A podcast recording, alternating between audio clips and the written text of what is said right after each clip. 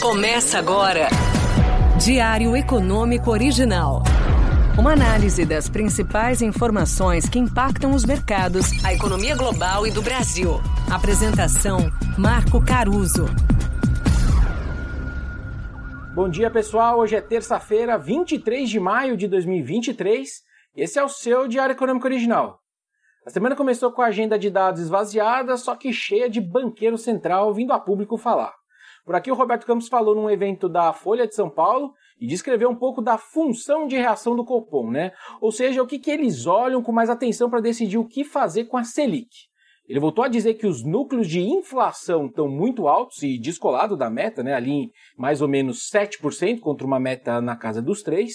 Inclusive, ele disse que a inflação de serviços preocupa pela sua resiliência e por conta também do mercado de trabalho que está forte e com demanda aquecida por serviços. Sobre isso, ele foi explícito quando disse que o PIB parece mais forte do que eles estavam estimando. Os números do BC poderiam inclusive ser revisados para 1,5% para esse ano, crescimento do PIB, números que ele citou explicitamente.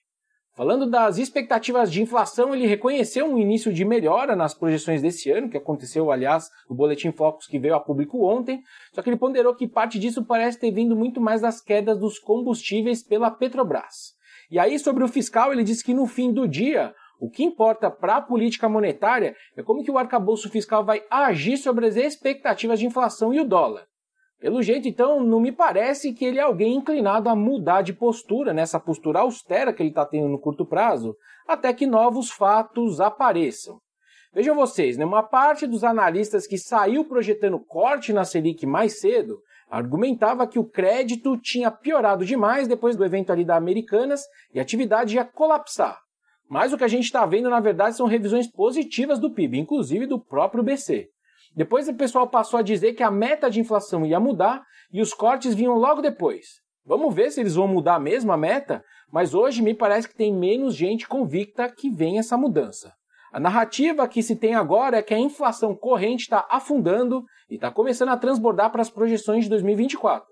Pode até ser, mas a tecla que o Roberto Campos continua batendo é que os preços como commodities são menos importantes para eles do que serviços, por exemplo, que estão lá em cima. Enfim, que a Selic vai cair é meio que ponto pacífico, mas o que a gente contesta há um tempo aqui é só esse timing. Para mim é muito mais para depois os cortes do que para antes, e continua sendo verdade isso. De qualquer forma, isso deveria ser bom para os juros futuros a partir de 2024, 2025, para eles caírem, né? Eu estou dizendo. Porque o que se desenha então é um BC que vai fazer a coisa certa, só que na hora certa. E mais, quando ele fizer, vai ser para valer. Enfim, mas nos mercados aqui a repercussão dos comentários do Roberto Campos foram de juros em leve alta, queda do dólar com esses juros mais altos. O Ibovespa também cedeu, mas muito mais pela queda de 3% que a gente viu no minério de ferro que acabou ancorando a Vale, obviamente, para baixo, né? Lá fora, esse papo rockish também apareceu. Rockish, para quem ainda não está familiarizado, essa inclinação a mais juros, né, juros mais altos por parte dos BCs. É a gira do mercado. Gira não, dialeto. Primeiro, o presidente do Fed de Minneapolis disse que mesmo que eles não subam os juros na reunião de junho, isso não significaria que o ciclo de aperto teria acabado. Aqui, para mim, cabe aquele meme, né? Meteu essa? Bom, o argumento dele é que isso só significaria que eles estão preferindo coletar mais informações e nada impediria uma retomada das altas de juros, se for o caso. Bom, isso é incomum, né, eles subirem, pararem, subir, mas já aconteceu realmente alguns anos atrás. Em seguida, o presidente do Fed de St. Louis disse que ele defenderia mais duas altas de juros esse ano, mas também preferiu dizer que não saberia em que reunião. Ou seja, mais um trazendo essa ideia de subir, parar, subir, se for necessário.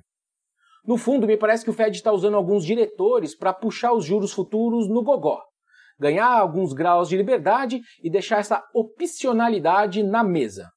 Para terminar, sobre o teto de endividamento dos Estados Unidos, a reunião entre o Joe Biden e o republicano Kevin McCarthy, que eu comentei ontem, ainda não tinha terminado antes do fechamento desse episódio. Mas ao longo do dia, a secretária do Tesouro, Janet Yellen, mudou o tom que ela teve lá no fim de semana e disse agora que é bastante provável que o dinheiro do caixa do Tesouro Americano acabe até meados de junho. Ou seja, as negociações voltaram a ter um dia D. Todo mundo acha que alguma coisa sai, né? algum acordo sai, nem que seja na prorrogação, aos 45 do segundo tempo. Mas até lá fica essa faca no pescoço dos ativos. Por hoje é isso, turma. Bom dia, bons negócios e sorte sempre. Você ouviu? Diário Econômico Original. Uma análise das principais informações que impactam os mercados, a economia global e do Brasil. De segunda a sexta, às seis da manhã, no Spotify e YouTube.